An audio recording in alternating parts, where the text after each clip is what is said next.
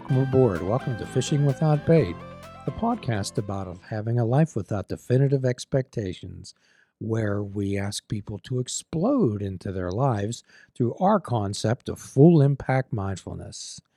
There's no admission fee other than the, the honesty, open-mindedness, and willingness to try.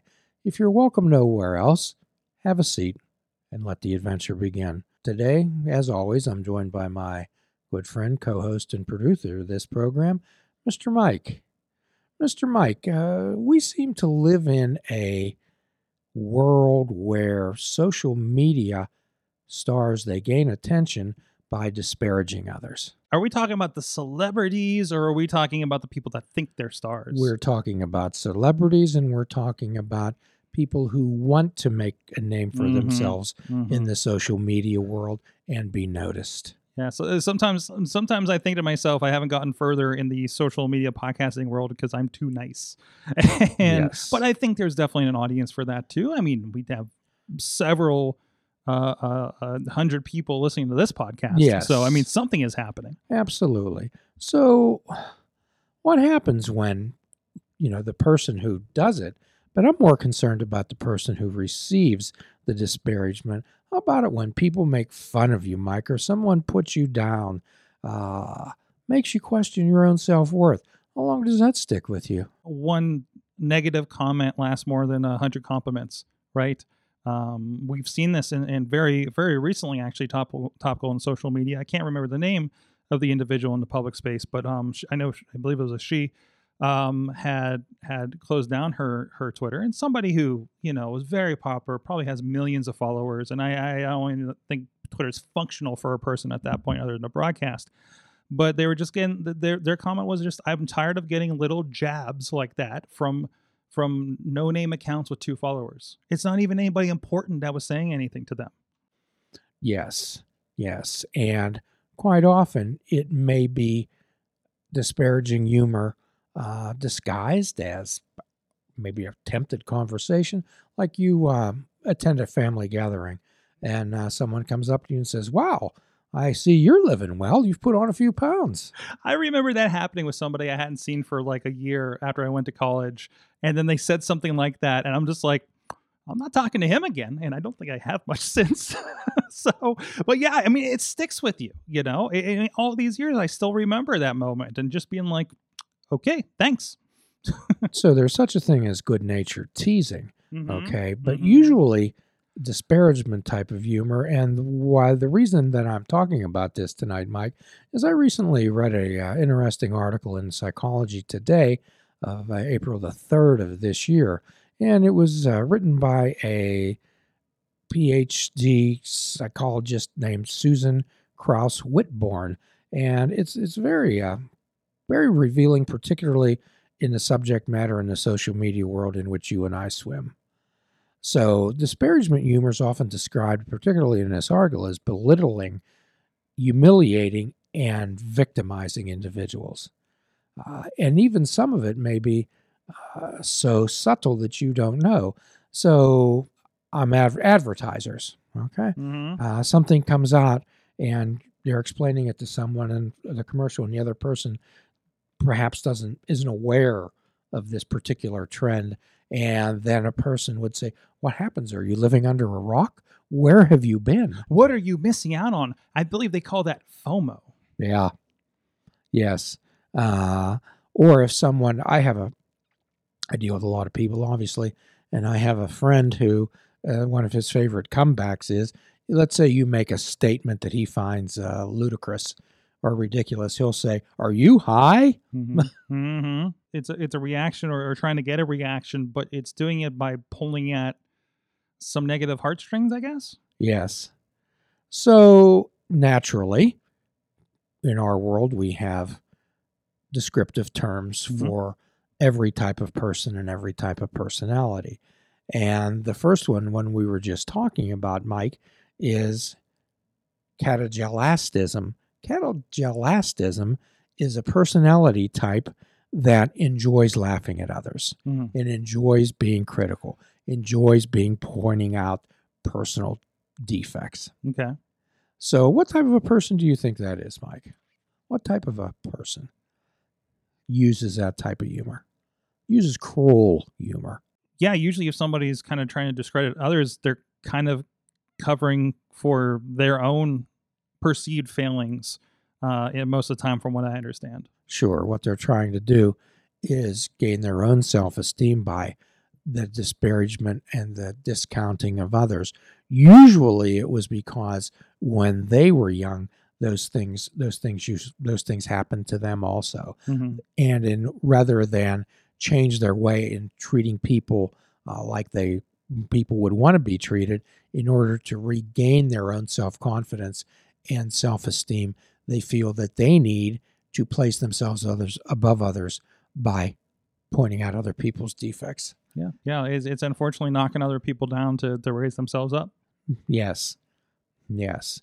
So, and conversely, there are also individuals, personality types who have a fear of being laughed at, and they're usually avoidant, placing themselves in positions, letting other people make choices, uh, being a real follower, and that particular type is known as gelatophobia, having terrible being fun of. And usually these are the type of people who were targeted by bullies when they were young. Mm-hmm. Okay.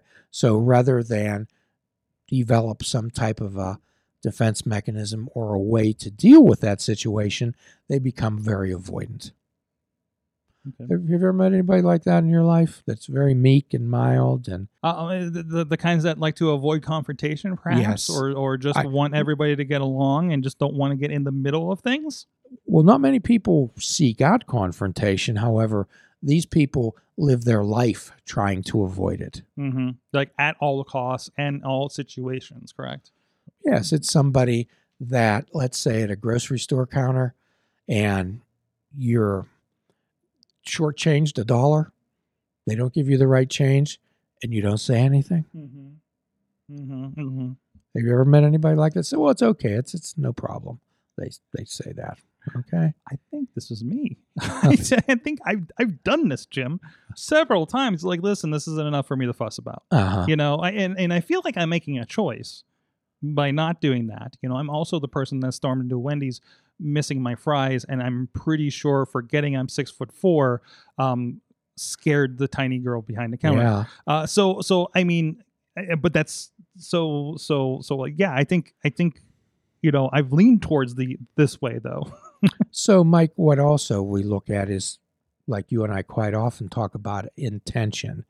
Uh, when we're shortchanged and we're thinking to ourselves, is it my intention to be upset or angry about this? Is this really worth my time? Mm-hmm, uh, mm-hmm. So then then you can easily walk away from a situation like that. But if you walk away from that situation and engage in what we talk about earlier, it's on a few podcasts, as Walter Mitty-ish type of fantasies, thinking how we should have handled that situation. Mm-hmm. And then in our own mind, become hypercritical of ourselves for being a coward. I want to roll back a second. You mentioned sure. a name there, and it, maybe not everybody knows that reference. Um, um, Walter, what was his name again? Mitty. Walter Mitty. That was the that was was that the Ben Stiller movie?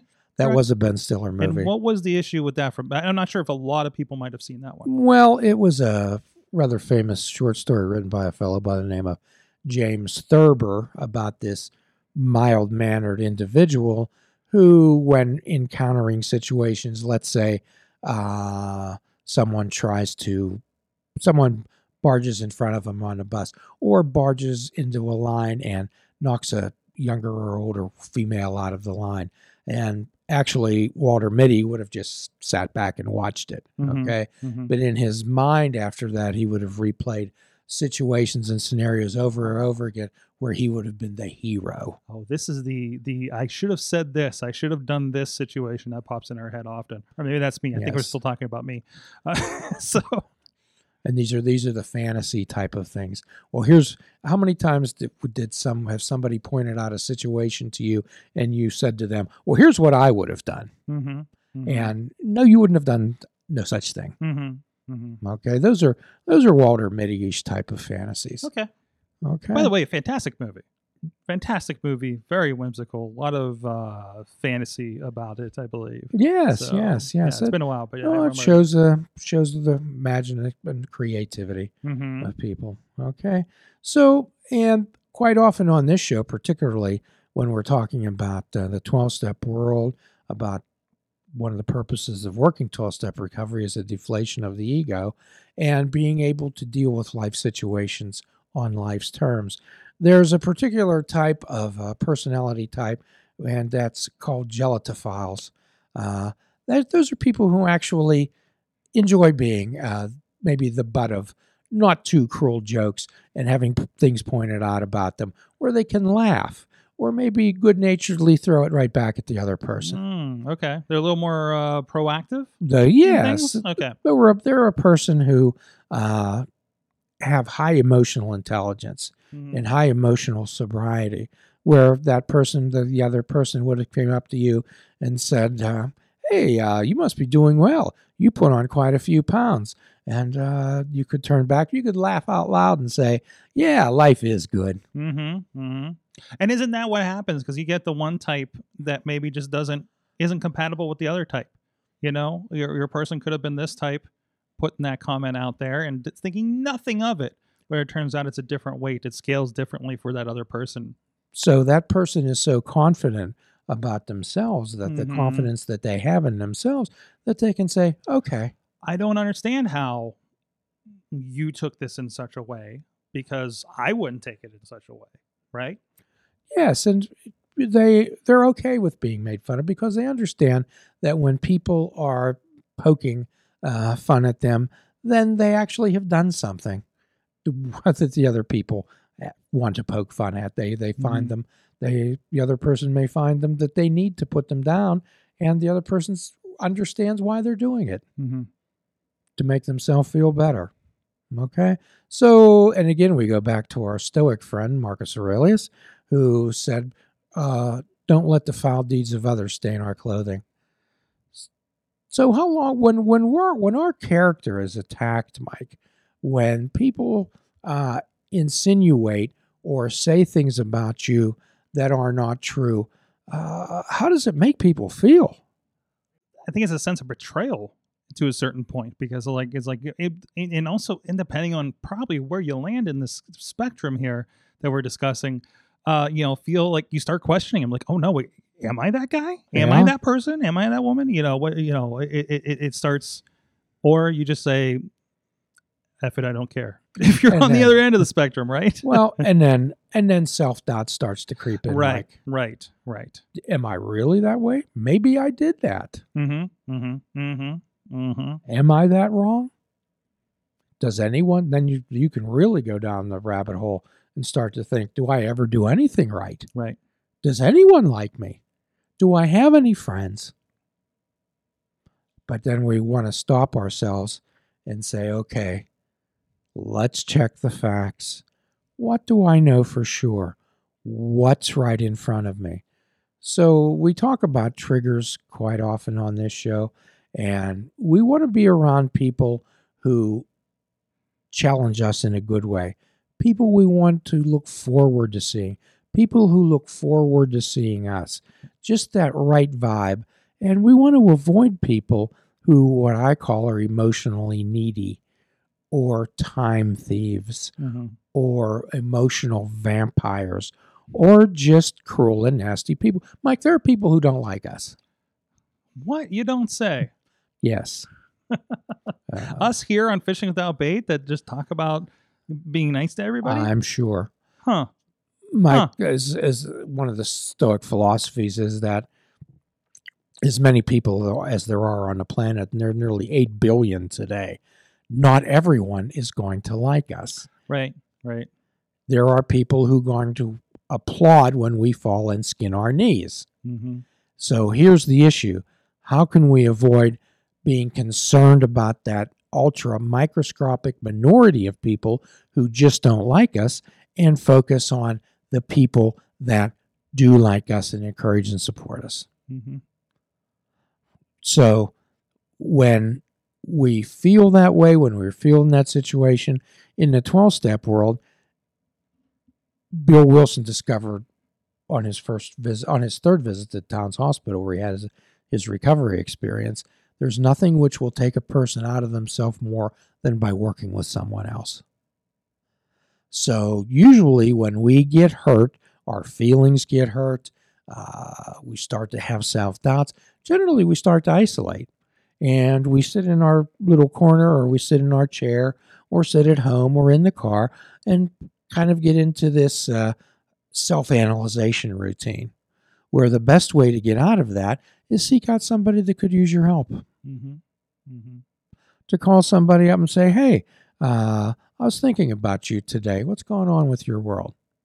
Thinking about helping, maybe making a donation, however small or whatever, to to a food bank or whatever, to get out of yourself, and by working with another rather than sitting and ruminating and letting the mold grow inside it's your kind of the, the refrigerator. The, it's kind of the idle hands a little bit, right? You yes. Know, if you're doing something good with it, then the only good can come of that. That's correct. Mm-hmm. So it's, you've heard the phrase, and we've used this before, if you have a choice between being right or being kind, if you choose kind, you'll be right every time. So what that's often when I suggest to people when they're feeling bad, somebody's made fun of them at school, or they're being bullied at work, uh, things like that. I often suggest to them, and this sounds contrary to reason, is to get out and start to get out into the world and start doing good for other people. There's no better way for you to feel better about yourself than extending yourself and working with others. Mm-hmm. So that's really my suggestion when Uncle Joe uh, points out how big your feet are every time you see him at a family picnic. Yep. Okay. Yep. Or you still have those big ears. uh, comments like that. If it, that really starts to bother you, you could either point that out mm-hmm. and say that hurts my feelings, or you could go and work with someone else. Go do, do, do, a, do a kindness for another. Yes. The best way to change the world, Mike, is to do a kindness for the next person who comes to you in need. To listen to that next person who comes to you in need. That That's what's important. That is what's important. So that's my suggestion to everyone out there. When you're feeling, your feelings have been hurt, your ego has been diminished, you're having self-doubts, you're questioning yourself. My thoughts are, as in twelve-step book says, resolutely turn our thoughts to how we can help another. Turn, shift that mind. The more we focus on the problem, the problem increases. The more we focus on the solution, the solution increases. And that's our thoughts for today. And at the end of every podcast, we offer a free prescription, fruits, nuts, and vegetables. Unplug your television and take up fishing. And for a truly mindful experience, we suggest that you fish without bait. Do a kindness for yourself and do a kindness for another. Forgive yourself and forgive another. Till all are free, none are free. Namaste. Please check out our website at fishing without bait dot com, where you can listen to the show, comment on our discussions, and find out where you can subscribe to our podcast. If you're interested in flying the colors of Fishing Without Bait, click the shop icon on our website. We have clothing, mugs, cell phone cases, and so much more. Show the world that you fish without bait. This show is a member of the Sorgatron Media Podcast Network. Find out more at sorgatron media dot com.